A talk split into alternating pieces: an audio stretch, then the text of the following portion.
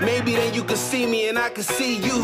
Maybe then we'll come together as a people. Tired of the pain, cause it ain't new. Let's come together as a people. Even if we don't share the same view. Yeah,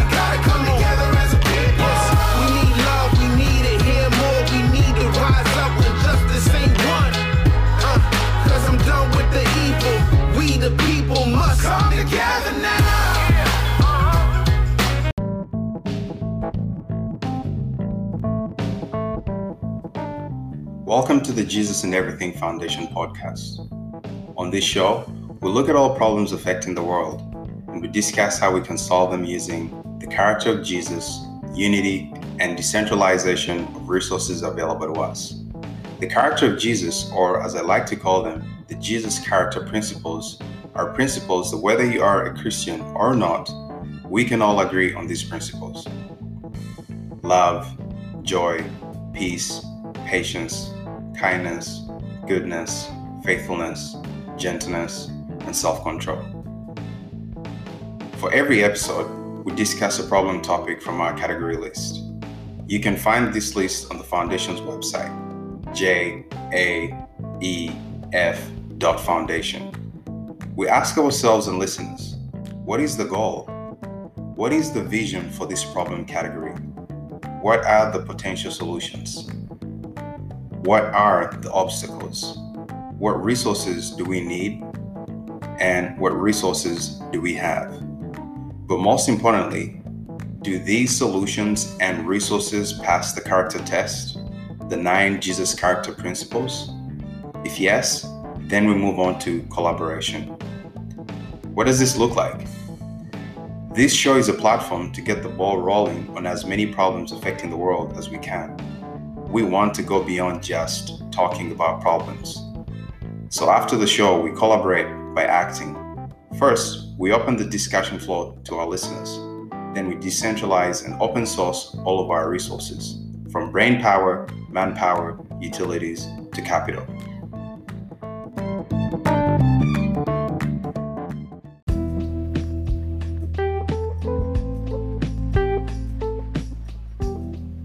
Before every episode, I like to ask our viewers and listeners Do you ever ask yourself, where are we going? Where is this world going? Time keeps on ticking, the day ends, a new dawn arises, and life goes on. But what is our destination? Do we have any global objectives that unite us when it comes to things like food, security, healthcare, education, or standard of living? It's a fair question to ask. If you work for a company or work for yourself, you have a general idea about your company's vision, goal. So, what is our goal, our overarching vision as the current residents of this planet? What role is your company, your city, your country playing in the big picture? And what role are you, who's listening to this, playing in this big picture?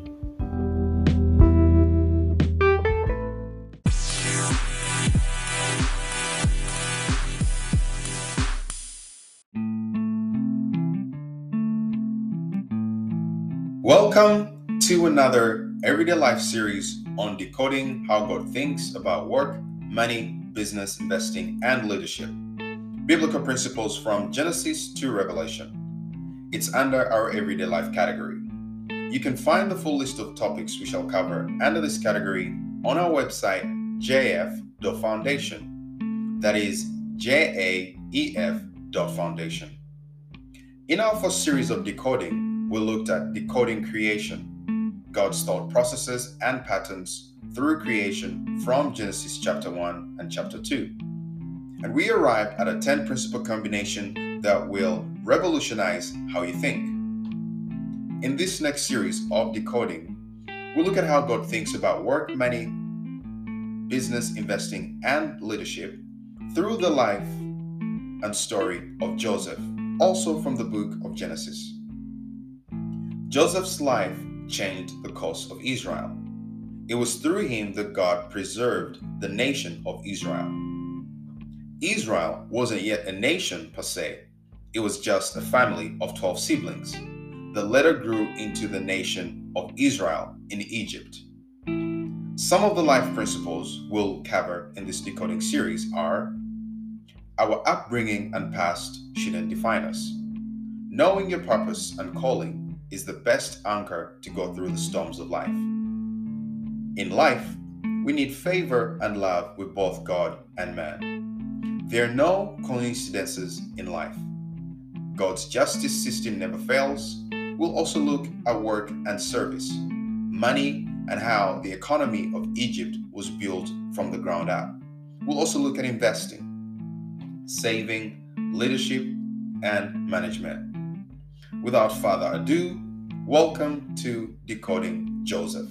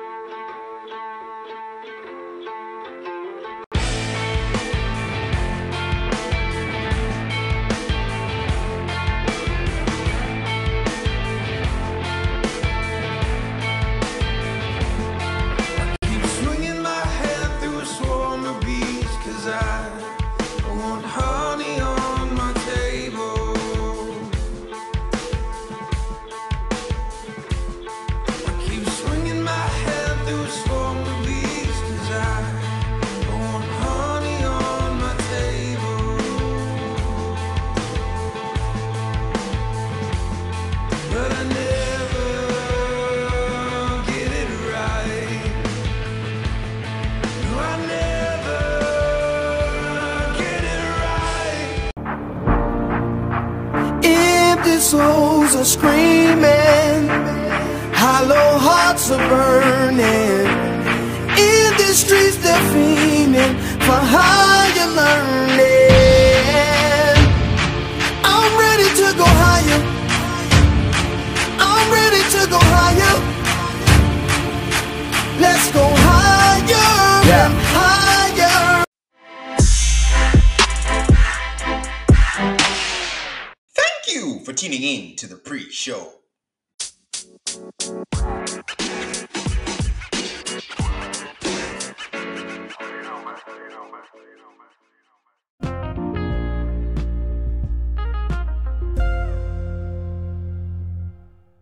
Welcome back to our series on decoding Joseph. This is episode 22. And I'm really excited about how this is shaping up. We have been looking at some unique insights into how God thinks about work, money, business, investing, and leadership.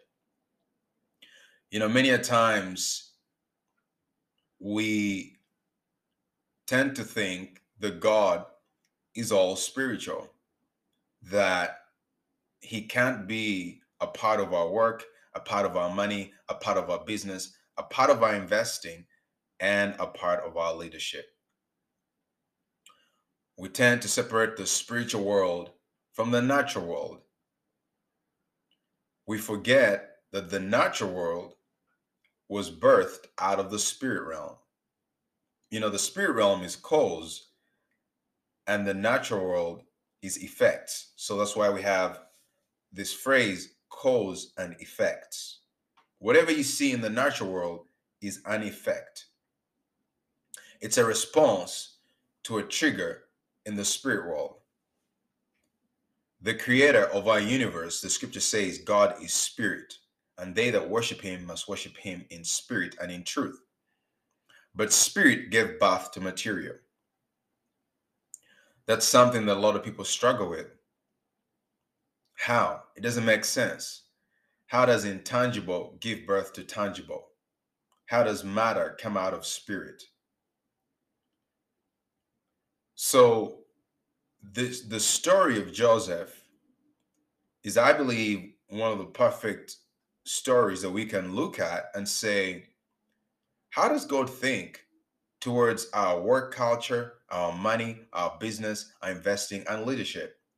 Because I believe right now, if you were to look at probably the New York Times bestsellers, most of those books are centered around, you know, self-improvement,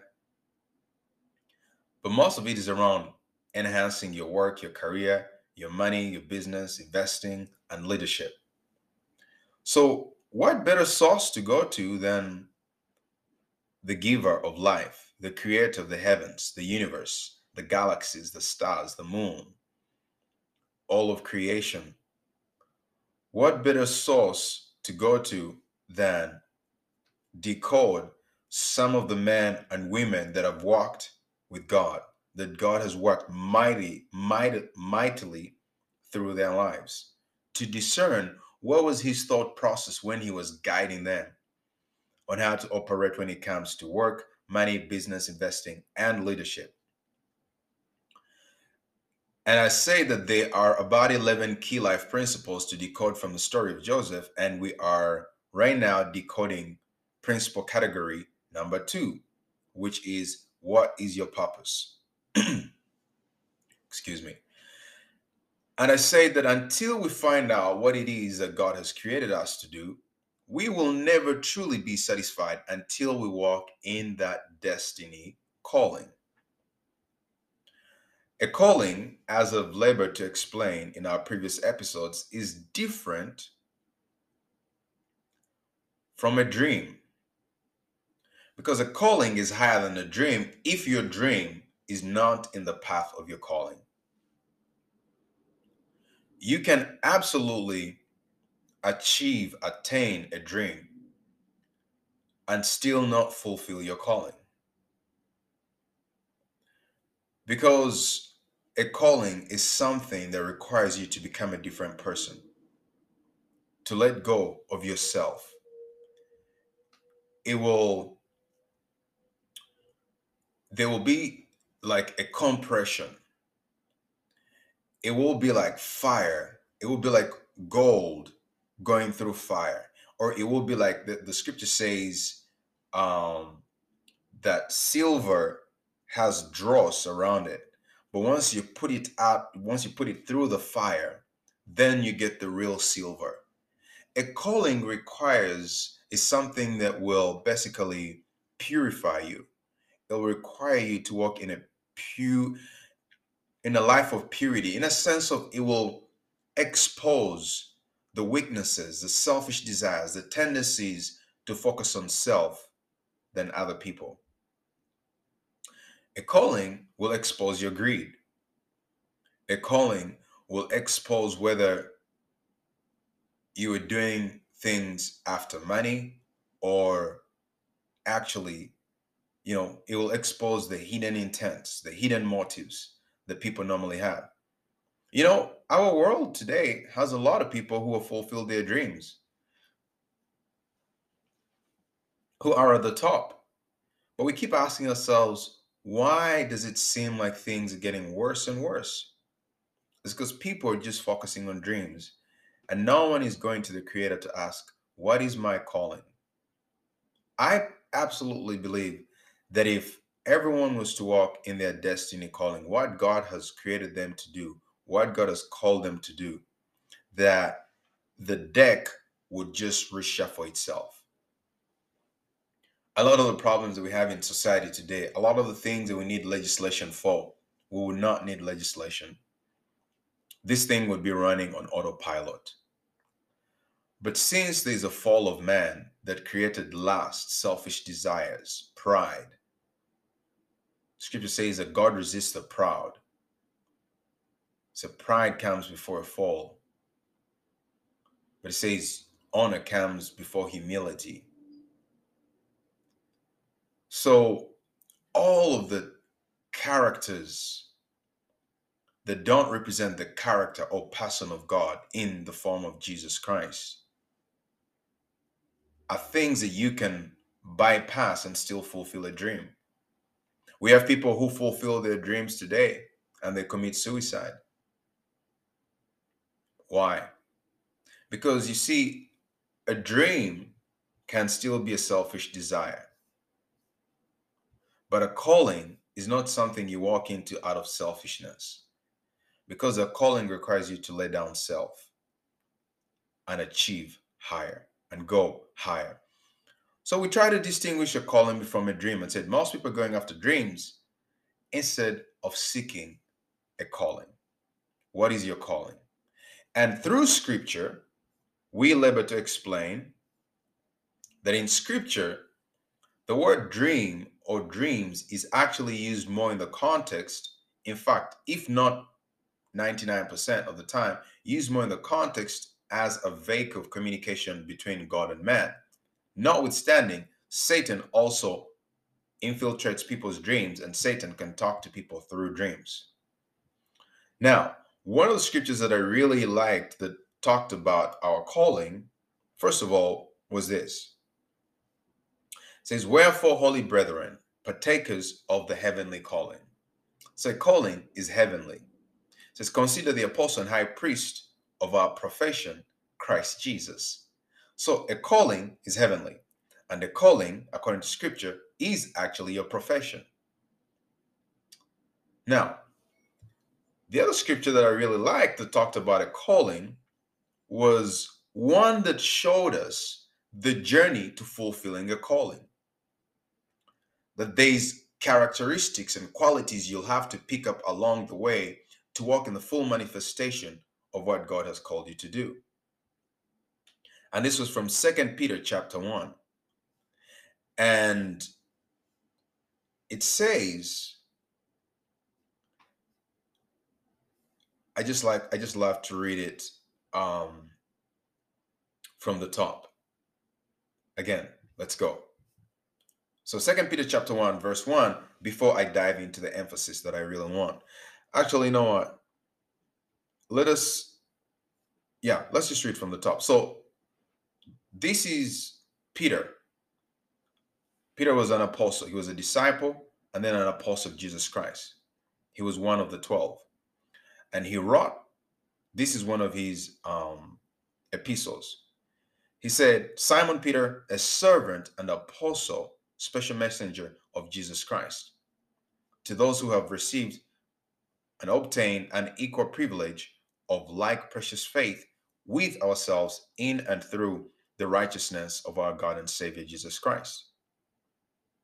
Right off the bat, you can see that a calling has caused this person to already subject themselves under authority because of the way they're even addressing themselves, the way they're introducing themselves. Saying, Simon Peter, a servant and apostle of Jesus Christ, which means a calling is like, think of it, it's like um, it's like a drafting letter. You know, when someone has been drafted or enlisted into the army, they receive a deployment letter. So, likewise, once we're drafted into the kingdom of God, kingdom of heaven, remember in the previous episodes, I said that the scripture says we become ambassadors, we become citizens of heaven, and then ambassadors of Christ. So we're now going out as ambassadors of Jesus Christ. So that's why Peter here says, Simon Peter, a servant and apostle. So a calling means someone has delegated that mission, that, that mission statement to me. Okay?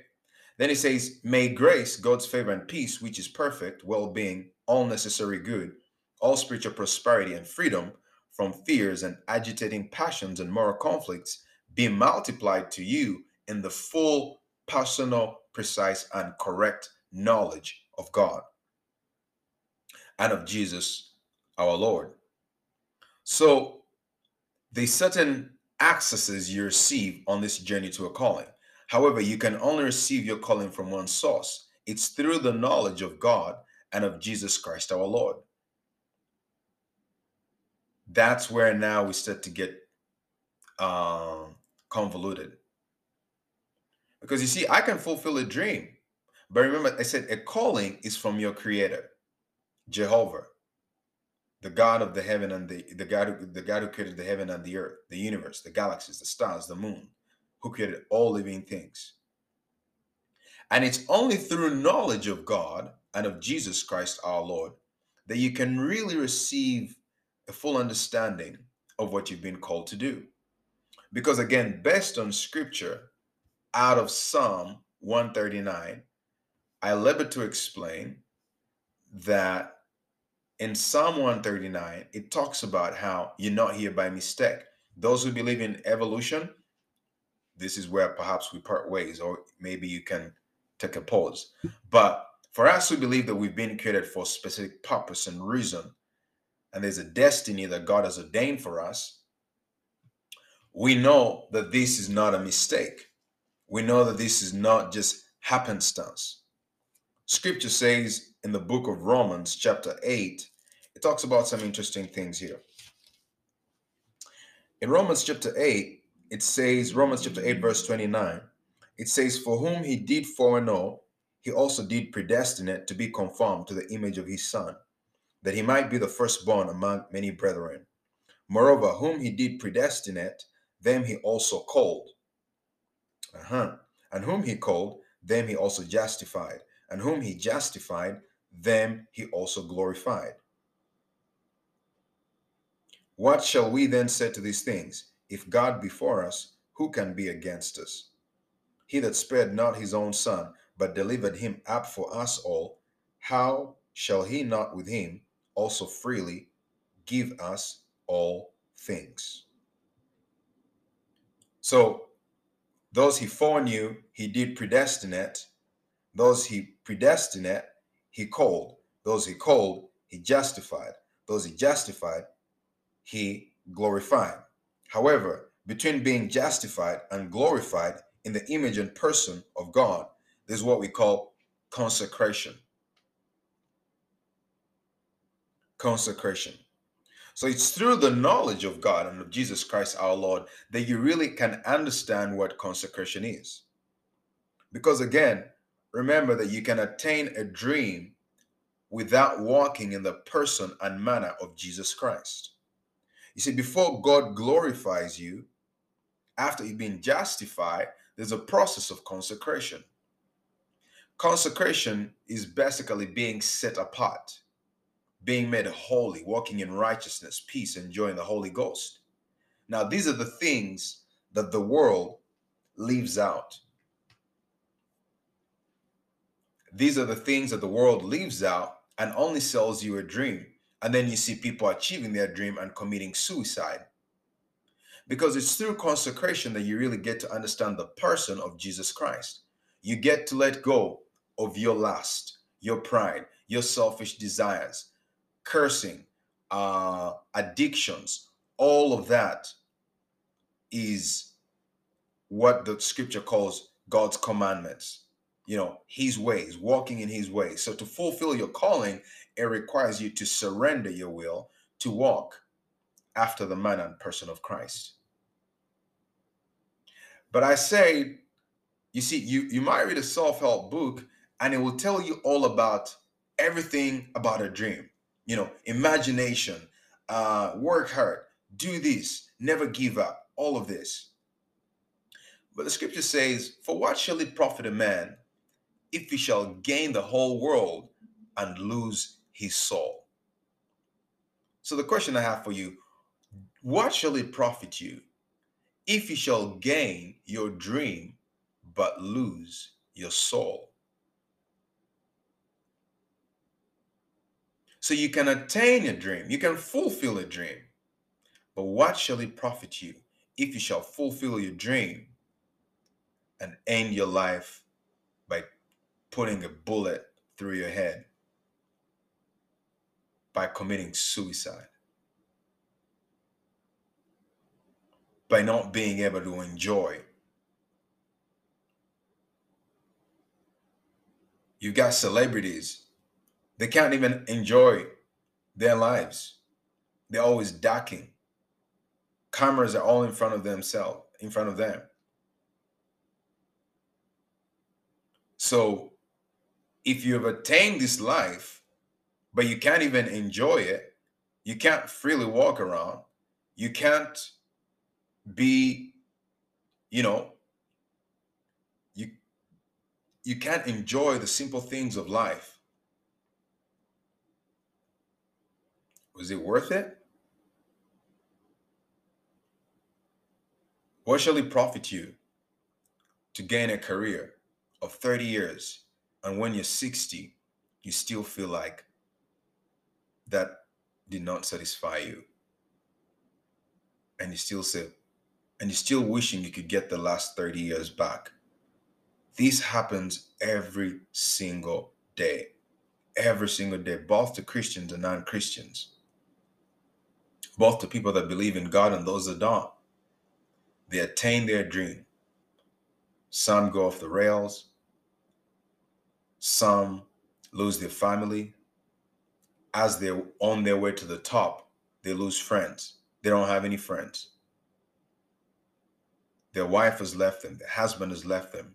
They don't have f- French. They don't have relationship with their children, with their family members. What shall it profit you to gain the whole world and still lose your soul? But scripture also says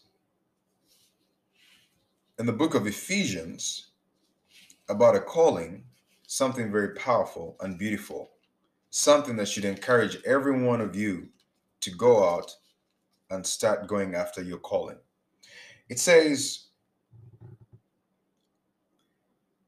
this is Ephesians chapter 2, verse 7 to 10. It says that in the ages to come, he, God might show the exceeding riches of his grace in his kindness toward us through Christ Jesus. It says, For by grace are you saved through faith, and that not of yourselves, it is the gift of God. Not of works, lest any man should boast. For we are his workmanship, created in Christ Jesus unto good works, which God has ordained, which God has before ordained that we should walk in them. So God has ordained good works for you before ordained from the foundation of the world that you should walk in them. And as I said in Psalm 139, verses 13 to 16, it talks about how God had already planned the number of your days. And I say, no one can tap out God. You cannot tap out God. You can't even if you might look at someone right now, and they're worth a hundred billion dollars, they've not tapped out God. In fact, someone could very well fulfill their dream and have a company and be worth a hundred billion dollars and still have missed their calling. Psalm 139, verse 13 to 16 says, You formed my innermost being, shaping my delicate inside and my intricate outside, and wove them all together in my mother's womb. I thank you, God, for making me so mysteriously complex. Everything you do is marvelously breathtaking. It simply amazes me to think about it. How thoroughly you know me, Lord. You even formed every bone in my body when you created me in the secret place. Carefully, skillfully, you shaped me from nothing to something. You saw who created me. You saw who you created me to be before I became me before I'd ever seen the light of day. The number of days you planned for me were already recorded in your book. So, you're not here by mistake. Your days have been purposefully planned for you. That you will there's a calling for every one of us. And we say that on your way to fulfilling a calling, there's what you call gifts and talents. You have natural gifts. These are things that come to you naturally, things that you were born with. Because God, who planned for your calling, the first things He poured into you were gifts, were natural gifts and talents. So you already qualified for your calling. And I say that we also have spiritual gifts from First Corinthians chapter 12. These are special gifts that are added to you once you receive the Lord Jesus Christ as your savior, as your Savior and you're baptized in the Holy Spirit, um, these giftings that you receive, they're called spiritual gifts. They, they, they, they're like superpowers that equip you, better equip you to fulfill your calling. Then I say we have what we call skill sets. These are things that you can acquire school, college, training, uh, or whatever it is, you know, university so skills, those are things that you add, you can acquire in addition to your talents to fulfill your calling. And we looked at the definition of talent or a gift. And it said that a talent or a gift, it says it's a natural, a talent is a faculty. It's a natural gift or endowment. It's a natural gift or endowment. Then we also looked at what a gift is. And a gift, uh, remember, I said, is the same thing as a talent. We use them interchangeably. Still, it says a gift, according to Webster's 1828, says a gift is a power, it's a faculty. It says it's some quality or endowment conferred by the author of our nature. Okay? Then we also looked at um, what we call the definition of a calling says it's a divine summon, vocation, or invitation. That's why I say the calling is from God. A calling is a divine summon. You've been summoned. It's a divine vocation or invitation. Okay. Then we said, what about skills? And I remember I said the skills, these are things you acquire in school, college training, whatever you can do, online courses, and all these things. These are what we call skills. And according to Webster's 1828, it says that a skill is the familiar knowledge of an art or science united with readiness and dexterity in execution or performance, or in the application of the art or science to practical purposes. Thus, we speak of the skill of a mathematician, of a surveyor, of a physician, or a surgeon, of a mechanic or a seaman. Right? A skill is familiar knowledge of any art or science united with readiness and dexterity in execution or performance, or in the application of the art or science to practical purposes. However, I also added that most people today go after skills without knowing what their calling is without really understanding what their talents are. And so we have a lot of people who use their life savings, they go to college, acquire skill, and they come out and they're still not sure where they can apply those skills. And now they might find themselves going back to acquire more skills, trying to patch up, patch up with some certificates here, trying to patch up some certificates there, so that you can become qualified to be to apply your skills somewhere. And yet you are already qualified for what god has called you to do.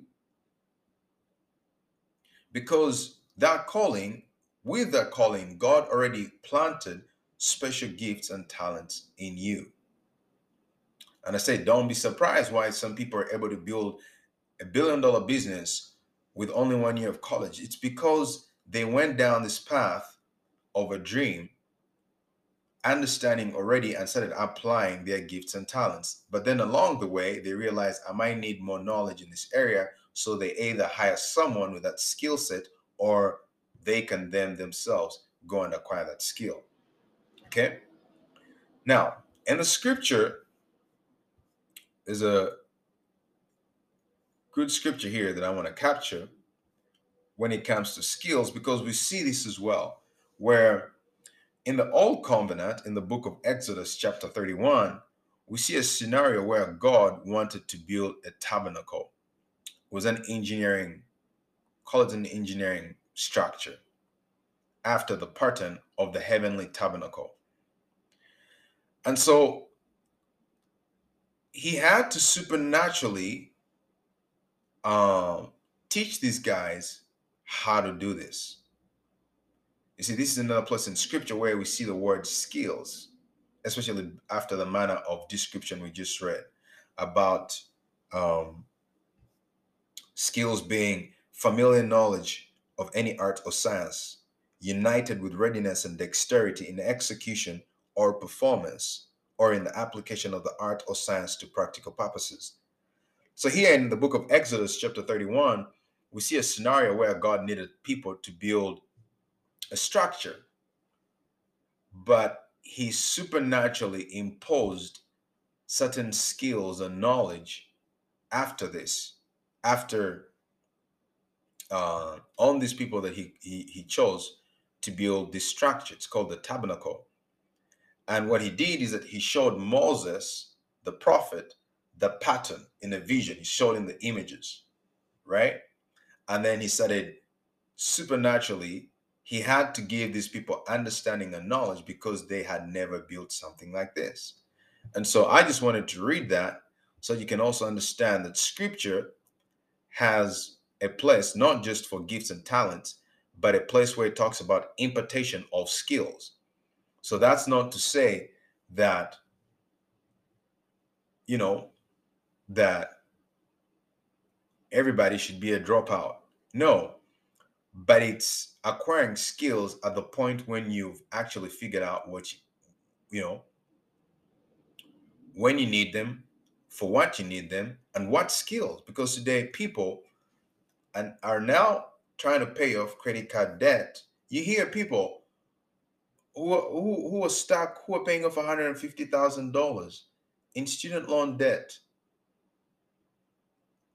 of programs later on to find out that they don't even want to work in that field because they went for the skill acquisition because that is what was selling instead of first figuring out what am I called to do? What are my gifts and talents? And then you supplement your gifts and talents with skills. But most people think it's the other way around that you're going to supplement your skills with your gifts and talents. No, because your gifts and talents came before your skills. Those were already put in you. So actually, there's in one of the last episodes, one of the previous episodes, I said that natural talents are like mineral resources in the earth. Skills are what we use to excavate, to mine those talents that God has put in us. Okay? That is one of the things that I I, I brought to your attention. It, so in the book of Exodus, as I was just bringing to your attention, we see that there came a time when people needed to supplement uh, their talents, and God had to supernaturally start teaching them things, giving them certain skill sets that they needed to build the tabernacle. But as I was saying also, is that most people today they first acquire skills and then they look for they then they look for place to they look for a placeholder for their skills.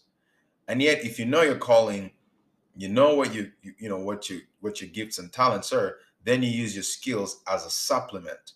And one of the things I, I said is that I think it, one of the things that we would need to change the education curriculum would be that everyone out of high school does not just jump into a college degree.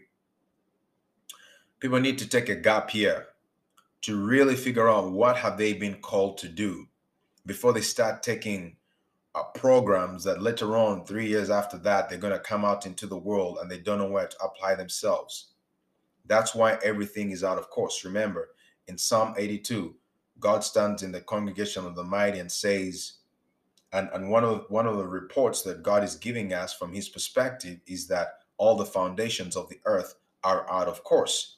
And I think it starts right on that divide, right on that um path that transition between high school and college is where we start to foil up people because we sell people the college dream, the pro- professions, the this, the that, and we're trying to rush them, recruiting them straight out of high school into different programs. And yet, the right thing to do would be to give everybody a chance, say, no, no, no, no. You need to take a full year. And at least we've put in place counseling services um, uh, with spiritual backing for people to find out what have they been called to do. Because if we just transition you into college, you take a three, four year, five year program that is not actually aligned with something that your heart wants to do, you're going to become a burden to us once you finish college because you're not going to work in, you're not going to want to work in that industry you're not going to be happy at work because now you have people working at work just for paychecks and the productivity is not maximized A lot of companies are just paying people because people are just showing up. Imagine how much society, how much advancement we would have today if everybody was working where they were truly called. Man, this thing would just be working like a fine oiled machine.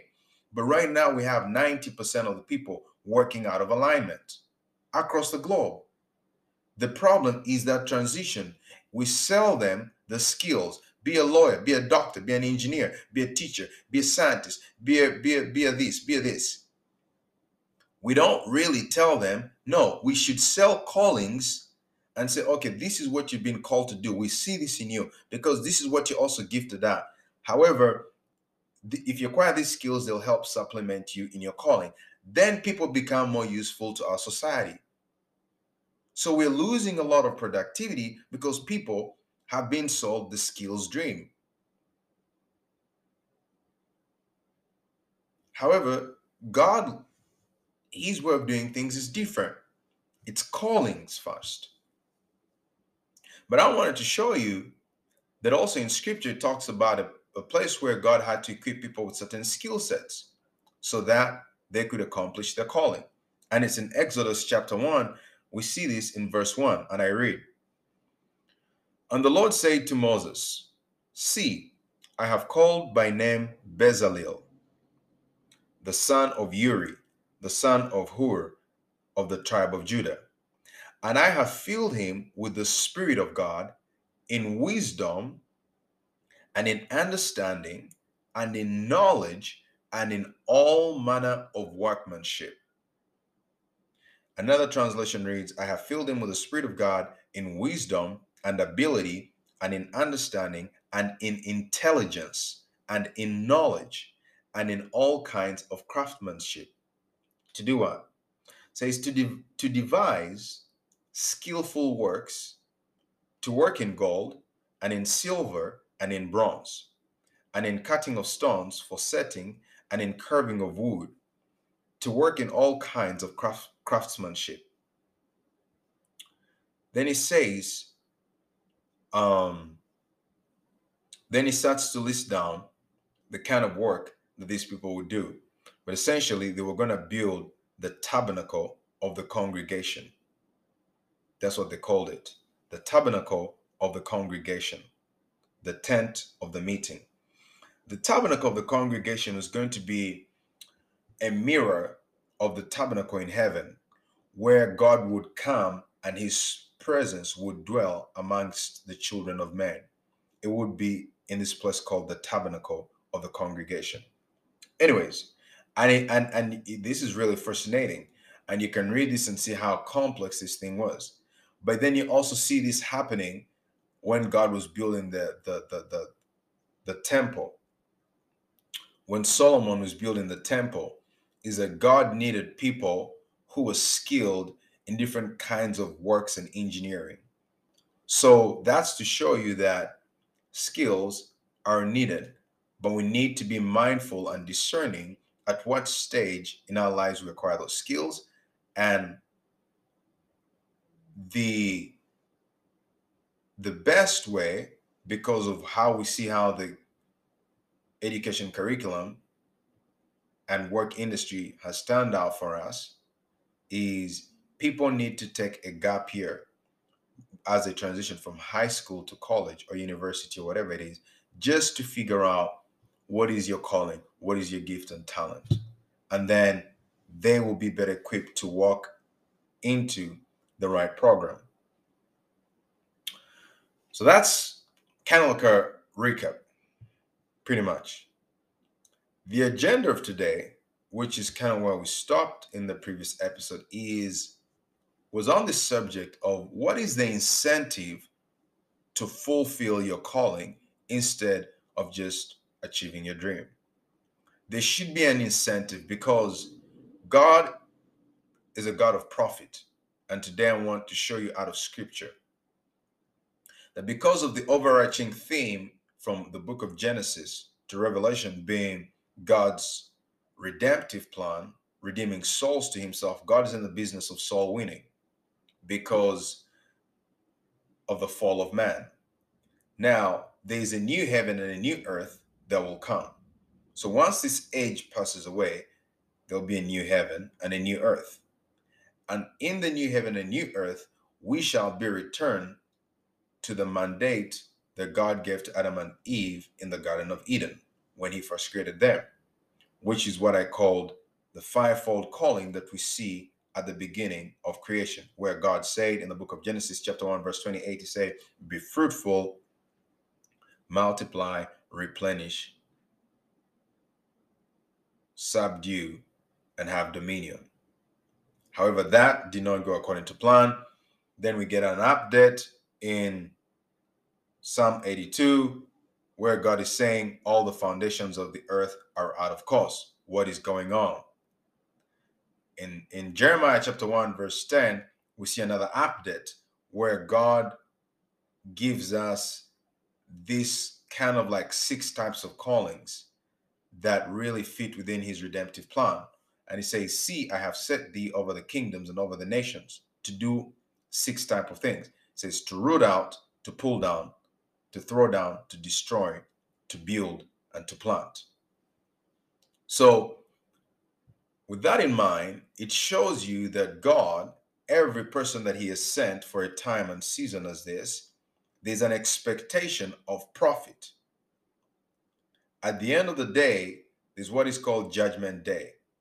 There'll be a day of reckoning where your life, your works, what you accomplished in this lifetime will be marked and judged according against the rubric of what scripture says the works that God has ordained for us before the foundation of the world that we should walk in them. Because there's an investment by God sending you onto this earth in this time and season, it's an investment for Him. And every investor expects profit. So I want to show you today that there should be an incentive for you to actually go after your calling. Because this lifetime, some people believe after the spirit leaves their body that this is it. If you're one of those who believes that this is it, well, farewell to you. For, for those of us who do not want to be naive, who those of us whose eyes have been open to understanding that we're all here not because of evolution or because of happenstance, that there is actually special reason and purpose and meaning, those of us understand that God is an investor. He invests in people with expectation of a profit. So, for those of us who have that understanding, those are the people that I want to bring to your attention that there is an actually there should be an inherent unsatisfaction in your life if you you have not found out what you've been called to do especially if you consider yourself to be an adult. You should repivot realign your whole life do whatever you can spend sleepless nights finding out what has what is it that god has called you to do because on the day of reckoning this is what the scripture says. Second Corinthians chapter 5, verses 9 11. It says, Wherefore we labor, that whether present or absent, we may be accepted of him. For we must all appear before the judgment seat of Christ, that everyone may receive the things done in his body, according to that, according to that he has done, whether it be good or bad. It says, Wherefore, then says, knowing therefore the terror of the Lord, we persuade men, but we are made manifest unto God, and I trust also are made manifest in your consciences.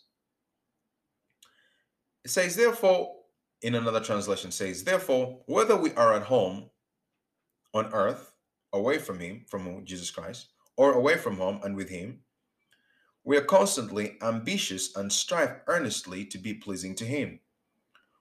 For we must all appear and be revealed as we are before the judgment seat of Christ, so that each one may receive his pay according to what he has done in the body, that means in this lifetime, whether good or evil, considering what his purpose and motive have been, and what he has achieved and what he has achieved been busy with, and given himself and his attention to accomplishing. Therefore, being conscious of fearing the Lord with respect and reverence, we seek to win people over, to persuade them. But what sort of persons we are is plainly recognized and thoroughly understood by God. And I hope that it is plainly recognized and thoroughly understood also by your consciences, your inborn discernment. So we must all appear before the judgment seat of Christ, that everyone may receive the things done in his body according to what he has done, whether it be good or bad. Okay. Then also in the last episode, I started I I, I went into some you know some context, some part of the Bible that a lot of people um, normally are afraid to go to, which is the book of Revelation, where especially the closing scenes, the prophet, the the prophet, the the, the prophetic closing scenes, the the prophecies about the closing scenes of this age, and then the one to come. So, I want to first dive into some of that because I feel that it was a bit rushed in the last episode. And then I will once I we we look at what is going to happen on the day of reckoning, judgment day, then I will take us to a parable that Jesus said, and you'll see that God has a business mind. He has a mind of an investor. And you'll see what happened, how he reckoned with the people that he gave talents to. But this is the scene in the book of Revelation, chapter 20, in verse 11. And I'll read through chapter 21 just so that I can capture some aspects of the new heaven and the new earth. Revelation chapter 20, verses 11 to 15 says, The great white throne judgment. This is what it says. It says, Then I saw a great white throne, and him who sat on it, from whose face the earth and the heaven fled away and there was found no place for them.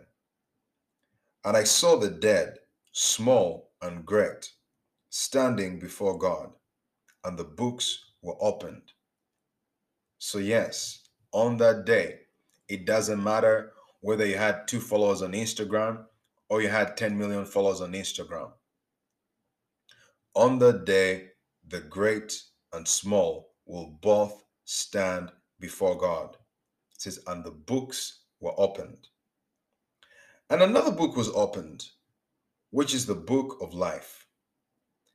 And the dead were judged according to their works by the things which were written in the books.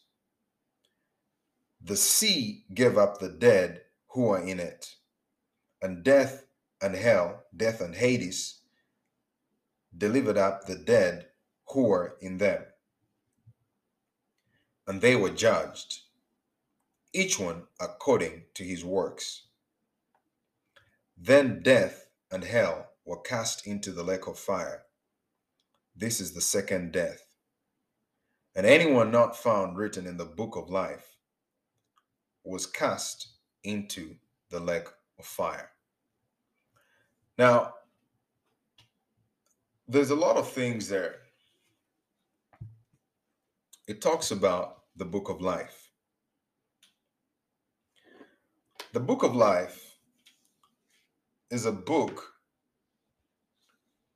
where in other parts of scripture says that I will not blot out your name in the book of life. In fact, this is a perfect segue to the first three chapters in the book of Genesis. And I want to read something here. It was one of the things that Jesus said. I, I want to make sure that I capture it perfectly. Here.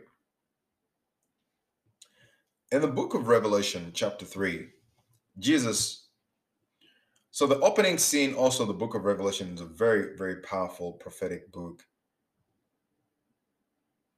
In the first three chapters of the book of Revelation, we see one of Jesus' apostles, disciples, one of the 12, Saint John.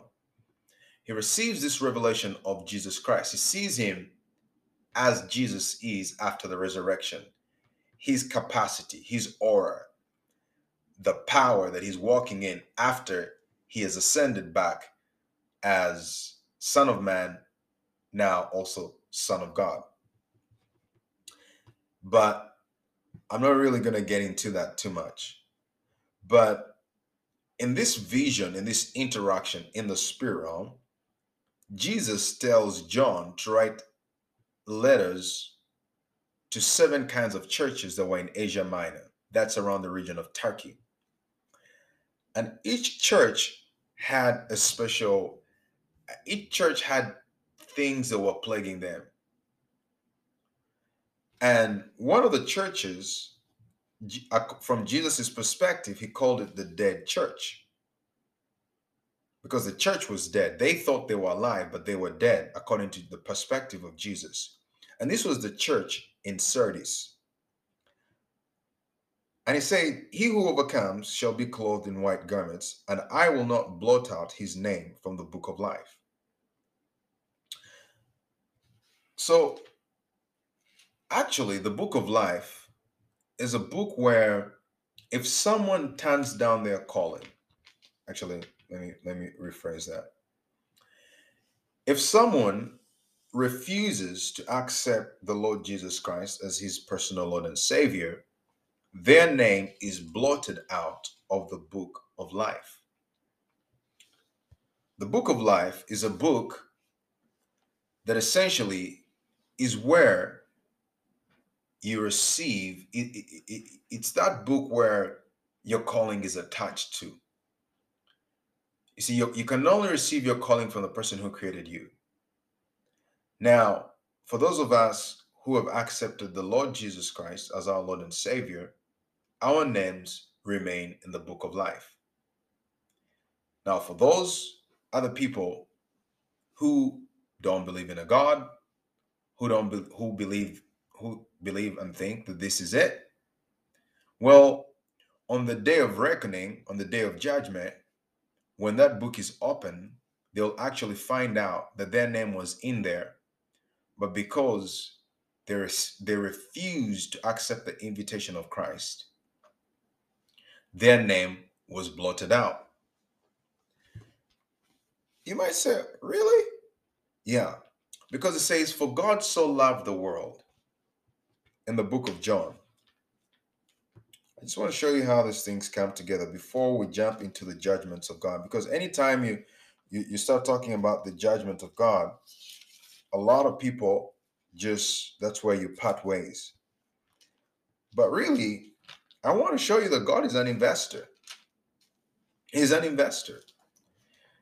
Now, this is the first investment we see him making out to us. John chapter 3, verse 16. A lot of people read this verse, they quote it.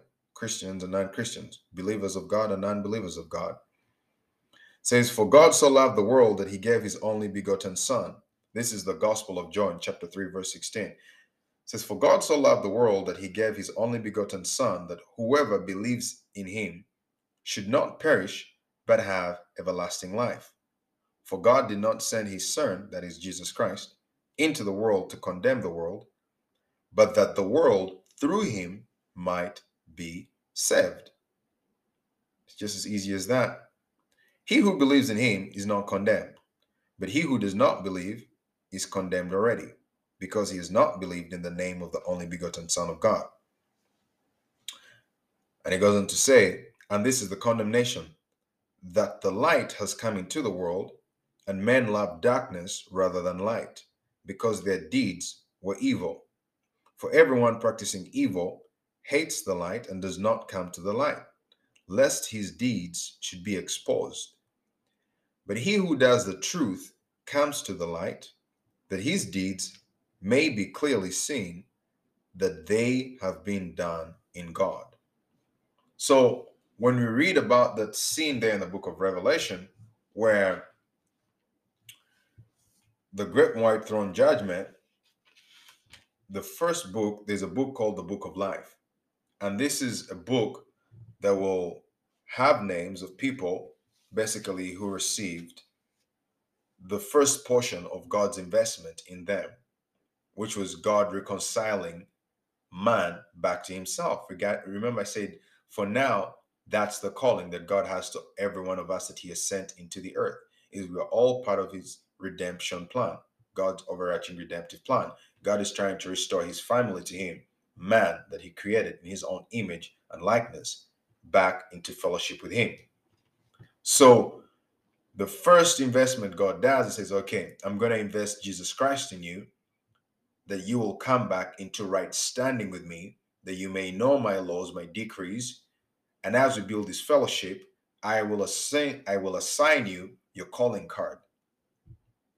Now, some of the people, yes, they do receive the free gift of Jesus Christ as their Lord and Savior, but they never go on a journey of discovering what is it actually that they were called to do. They stop at the part of just accepting the Lord Jesus Christ as their Savior because they're scared of this whole thing of heaven and hell. So they say, okay, I've booked my ticket into heaven. My name is in the book of life. Then I can go off and do whatever I desire. However, on the day of reckoning, I want to show you that even people who will have made it into heaven will still be judged. It says everyone. So those who will be in heaven and even those who will be in hell. Because God wants to do a fair trial everybody will be given a fair trial. So that's why in the book of Revelation, chapter 21, it says, The sea gave up the dead who are in it, and death and hell delivered up the dead who are in them. So, yes, even people who are in hell, they will also receive a fair trial. And God will say, Well, the first thing is people ask, Why am I in hell? So, well, you didn't believe that I existed. You didn't believe that uh, you were created, that I created you. And so you denied fellowship with me. You denied eternal life because I sent Jesus and you denied him. That is John 3:16. God so loved the world that he sent his only begotten son that whosoever shall believe in him shall not perish but have everlasting life. Then some people will be in hell and they'll be saying, I don't deserve to be in hell. I did this, I did this, I did this, I did that. And God will say, Well, let's see what you did. Someone say, I built a billion dollar business and I did this and I did that. Well, God will take out his rubric and he'll look into what he ordained and created for you to do before the foundation of the world. And he'll compare it with the dream that you fulfilled, the billion dollars, and he'll say, Depart from me. I never knew you. Jesus gave this parable in the book of Matthew. Jesus gave this parable in the book of Matthew. Let us go there and you'll see what will happen on this in this great white throne judgment, the day of reckoning. Um, however, I'll always like to lighten it up in Revelation chapter 21, it says, verse 1 says, Now I saw a new heaven and a new earth, for the first heaven and the first earth had passed away. Also, there was no more sea. Then I, John, saw the holy city, New Jerusalem, coming down, coming down, coming down out of heaven from God, prepared as a bride adorned for her husband. And I heard a loud voice from heaven saying, Behold, the tabernacle of God is with men, and he is and he will dwell with them, and they shall be his people, and God himself will be with them and be their God. It says, and God will wipe away every tear from their eyes. There shall be no more death, nor sorrow, nor crying. There shall be no more pain, for the former things have passed away. Then he who sat on the throne said, Behold, I make all things new. And he said to me, Write, for these words are true and faithful. And he said to me, It is done. I am the Alpha and the Omega, the beginning and the end.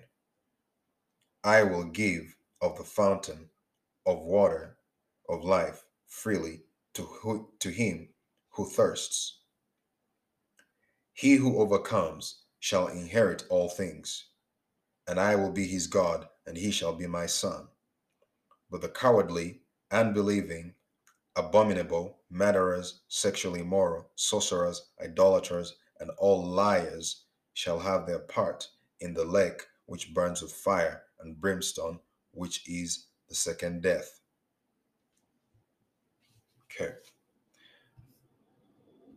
Those are some, comf- there's a mixture of comforting and not very comforting words in there. Um, even I, who is a Christian, I when I read these words, uh, they I've never read them, and they and I just stay feeling normal. There's always a feeling of accountability that rests upon me. Something that says I really need to fulfill my calling. So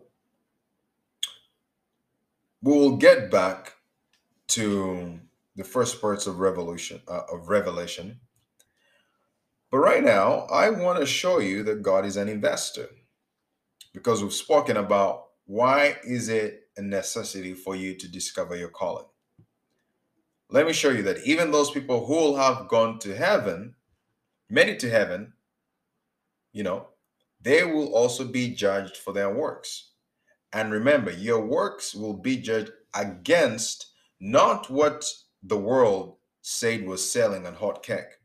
No, your works will be judged against the rubric. That rubric is what God has ordained for you before the foundation of the world. Basically, what He put in your calling card, what He put in your deployment letter. That is where you're going to be judged out of. So let's hear from the Master Himself. This is Jesus talking about the kingdom of heaven. This is a parable from the Gospel of Matthew, chapter 25. It's the parable of talents. And I'm reading from verse 14. This is what it says. This was Jesus speaking. And he says, For the kingdom of heaven is like a man traveling to a far country who called you hear those words? Who called his own servants and delivered his goods to them. Wow. So by now, you should be picking up on all the phrases that we've been using calling, gifting, talents, skills. Listen to this. It says, For the kingdom of heaven is like a man traveling to a far country who called his own servants and delivered his goods to them. Ah. And to one he gave five talents. And to another, you listen to that? This is talking about the day you were born, before you came, he's putting talents in you. Listen to this. This is, this is very interesting. By now, I want you, as we read this parable, you're going to be like, uh-huh. So it's kind of like a culmination of everything that I've been trying to explain and, and, and labor to say, hey, you need to go after your calling. Okay, okay, okay, let's go back. Again, I'm reading from the Gospel of Matthew, chapter 25. It's called the parable of the talents. This was Jesus speaking. I'll start again. Verse 14.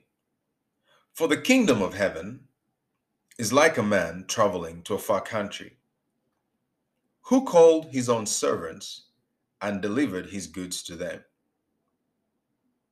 And to one he gave five talents, to another two, and to another one, to each according to his own ability. And immediately he went on a journey. Then he who had received the five talents went and traded with them and made other five talents. And likewise, he who had received two gained two more also. But he who had received one talent, that is the person who had received one talent, went and dug in the ground and hid his Lord's money. Mhm. Went and hid his Lord's money. After a long time,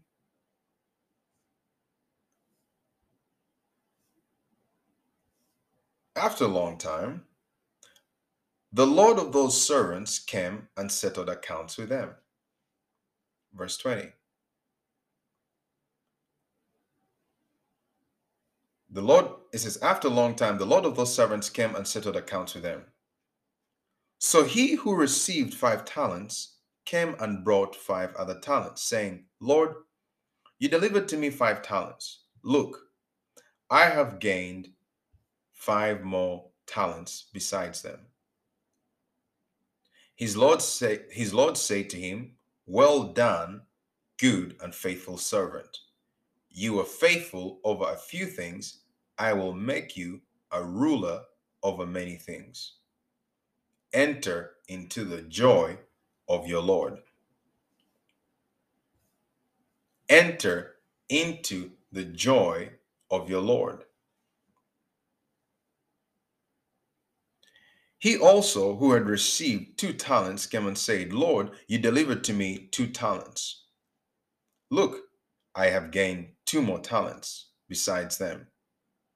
His Lord said to him, Well done, good and faithful servant. You have been faithful over a few things. I will make you ruler over many things. Enter into the joy of your Lord. Verse 24. Then he who had received the one talent came and said, Lord, I knew you to be a hard man, reaping where you have not sown and gathering where you have not scattered seed. And I was afraid, and I went and hid your talent in the ground. Look, there you have what is yours. But his Lord answered and said to him, You wicked and lazy servant, you knew that I reap where I have not sown and gather where I have not scattered seed. So you ought to have deposited my money with the bankers. And at my coming, I would have received back my own with interest. So take the talent from him and give it to him who has 10 talents.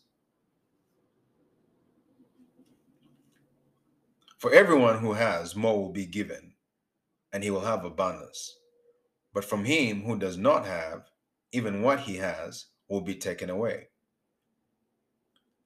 And cast the unprofitable servant into the outer darkness. There will be weeping and gnashing of teeth. It says that, and cast the unprofitable servant into outer darkness. There you go. We see a parable of Jesus talking about um, how the day of reckoning will go down. Now, in another parable that I really want to talk about, we see Jesus talk about um, in this other one where talents are also given out. Let me see if I can find it because it's also very interesting. Yeah. It's called the parable of the pounds. The point is that by now you see what I'm saying is that God is an investor. Let me read the other parable, which is called the parable of the pounds. It's from the Gospel of Luke, Luke chapter 19. And we will see something interesting here. We will see something very interesting here. The parable of the pounds. Verse 11. I want to show you that God is an investor. That on the day of reckoning, you are going to be judged. How faithful were you with the gifts, the talents that God invested in you? He's going to be looking for profit. How did you see how did those giftings help move the kingdom of God forward? How did they help establish the kingdom of God? How did your giftings, how did you use them to win souls for God? That is the question. In Luke, in the Gospel of Luke, chapter 19, verse 11 says, Now, as they heard these things, chapter 19, verse 11. Now, as they heard these things, he spoke another parable because he was near Jerusalem and because they thought the kingdom of, of God would appear immediately. Therefore, he said, A certain nobleman went into a far country to receive for himself a kingdom and to return.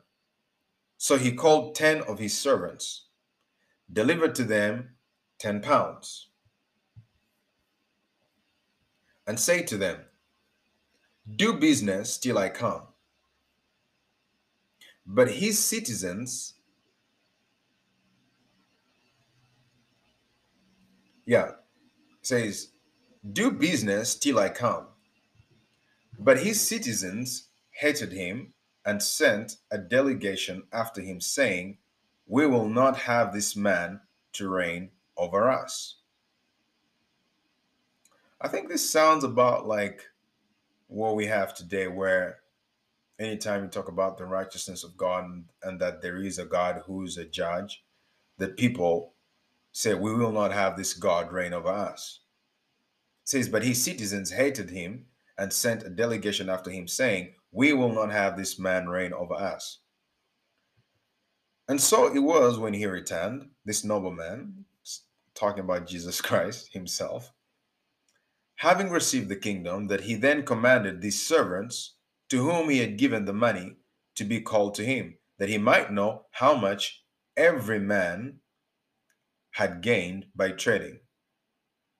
Then came the first, saying, Master,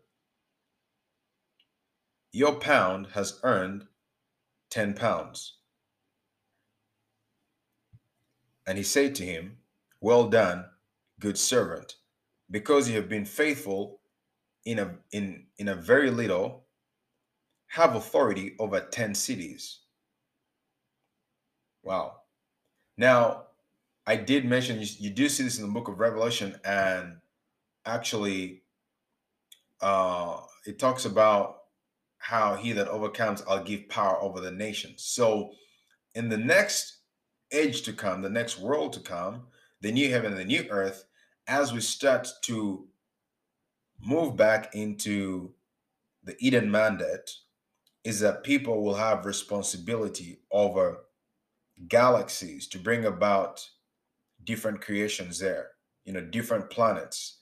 Every planet that we're trying to inhibit right now and facing obstacles turns out once the old heaven and the new and the old heaven and the earth are done away with and we step into living into the new heaven and the new earth we shall receive unlimited access to all of god's creation which is all the planets that have been created the galaxies that are out there and people will receive responsibility responsibility based on how they invested this life, the authority and new deployment letter that they receive in the next life, the new heaven and the new earth, will be based on how faithful they were in this lifetime.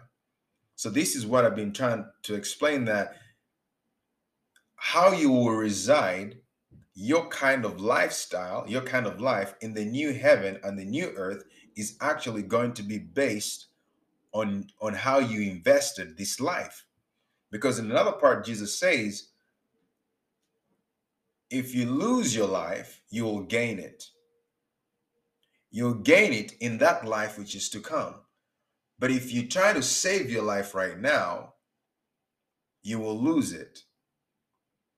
So this is this scenario where Jesus says the first servant comes and says, "Master, you gave me one, you gave me one pound.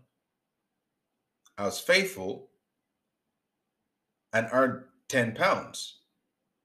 And the Lord said to him, Well done, good servant, because you were faithful in the very little, have authority over 10 cities. And the second came saying, Master, your pound has earned five pounds. And he said likewise to him, Be thou also over five cities. Right? You also have five cities. Then another came saying, Master, here is your pound, which I have kept, put away in a handkerchief. For I feared you, because you are an austere, an austere man. You collect what you did not deposit and reap what you did not sow. And he said to him, Out of your own mouth will I judge you, you wicked servant. You knew that I was an austere man, collecting what I did not deposit and reaping what I did not sow. Why then did you not put my money in the bank, that at my coming I might have collected, I might have collected it with interest? And he said to those who stood by, Take the pound from him and give it to him who has ten pounds. But they said to him, Master, he has ten pounds. Then Jesus said, For I say to you, that to everyone who has will be given, and from him who does not have, even what he has will be taken away from him. But bring here those enemies of mine who did not want me to reign over them and slay them before me. So, again, those are some harsh words there, but I'm just trying to emphasize that God is an investor. So, because He's invested life in you, there's an expectation of profit from you. There's an expectation of profit. The unprofitable servant is cast away. That's the incentive. That's the incentive for you to go after your calling.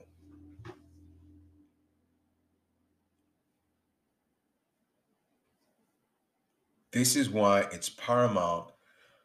Proverbs chapter 25, verse 2 says, It is the glory of God to conceal a thing, and it's the honor of kings to search out a matter. So, in closing, what have you been called to do?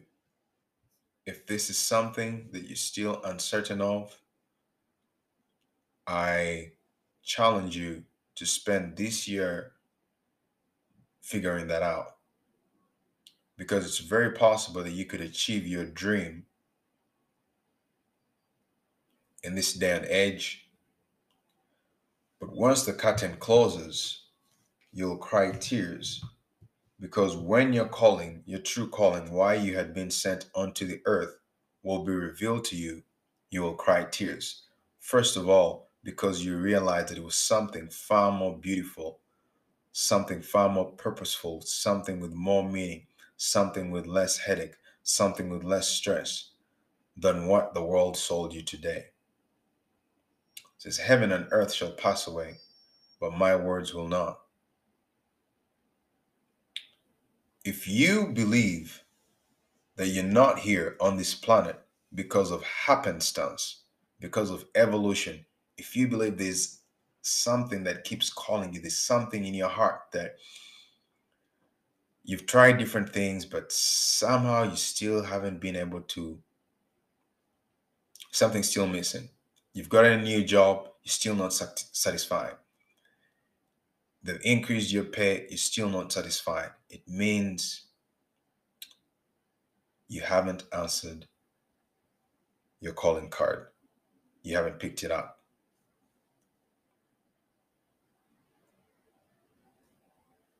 I don't want you to end up like the unfaithful servant. I don't want you to end up like the unfaithful servant because we must all appear before the judgment seat of Christ, that everyone may receive the things done in his body, according to that he has done, whether it be good or bad. Selah. This was episode 22 of Decoding How God Thinks About Work, Money, Business, Investing, and Leadership through the life and story of Joseph from the book of Genesis. We continue to unpack the incentive of fulfilling your calling. Discovering what God has called you to do should be an urgent pursuit for everyone. In fact, Proverbs chapter 25, verse 2 says, It's the glory of God to conceal a thing, and it's the duty of kings to search out a matter. 2 Corinthians chapter 5 verses 9 to 11 emphasizes why we all need to pursue why we have been called. It says, Wherefore we labor, that whether present or absent, we may be accepted of him. For we must all appear before the judgment seat of Christ, that everyone may receive the things done in his body. According to that he has done, whether it be good or bad. Knowing therefore the terror of the Lord, we persuade men. But we are made manifest unto God, and I trust also are made manifest in your consciences. You see, you can pursue and fulfill a, a dream and still bypass the manner of character that Christ expects from his followers. But when you decide to make your calling and election sure, as scripture puts it, you'll be transformed into the person of Christ. On your way to fulfilling your calling, as Peter tells us in 2 Peter chapter 1 verses 5 to 11, he says, "For this very reason adding your diligence to the divine promises, employ every effort in exercising your faith to develop virtue. That is excellence, resolution, and in exercising virtue, develop knowledge. That is intelligence. Develop knowledge and intelligence. And in exercising knowledge, develop self control. And in exercising self control, develop steadfastness. That is patience, endurance. And in exercising steadfastness, develop godliness or piety. And in exercising godliness, develop brotherly affection. And in exercising brotherly affection, develop Christian love. For as these qualities are yours and increasingly abound in you, they will keep you from being idle or unfruitful and to the full personal knowledge of our Lord Jesus Christ the Messiah, the Anointed One. For whoever lacks these qualities is blind, spiritually short sighted, seeing only what is near to him, and has become oblivious to the fact that he was cleansed from his old sins. Because of this, brethren, be all the more solicitous and eager to make sure, to ratify, to strengthen, to make steadfast your calling and election. For if you do this, you will never stumble or fall. Thus, there will be richly and abundantly provided for you entry into the eternal kingdom of our Lord and Savior, Jesus Christ. In the next episode, we'll look at the third principal category we can decode from the life of Joseph, which is favor and love with both God and man on your way to fulfilling your calling. Your host for today was Calvin Kabanda. Thanks for listening and see you on the next episode.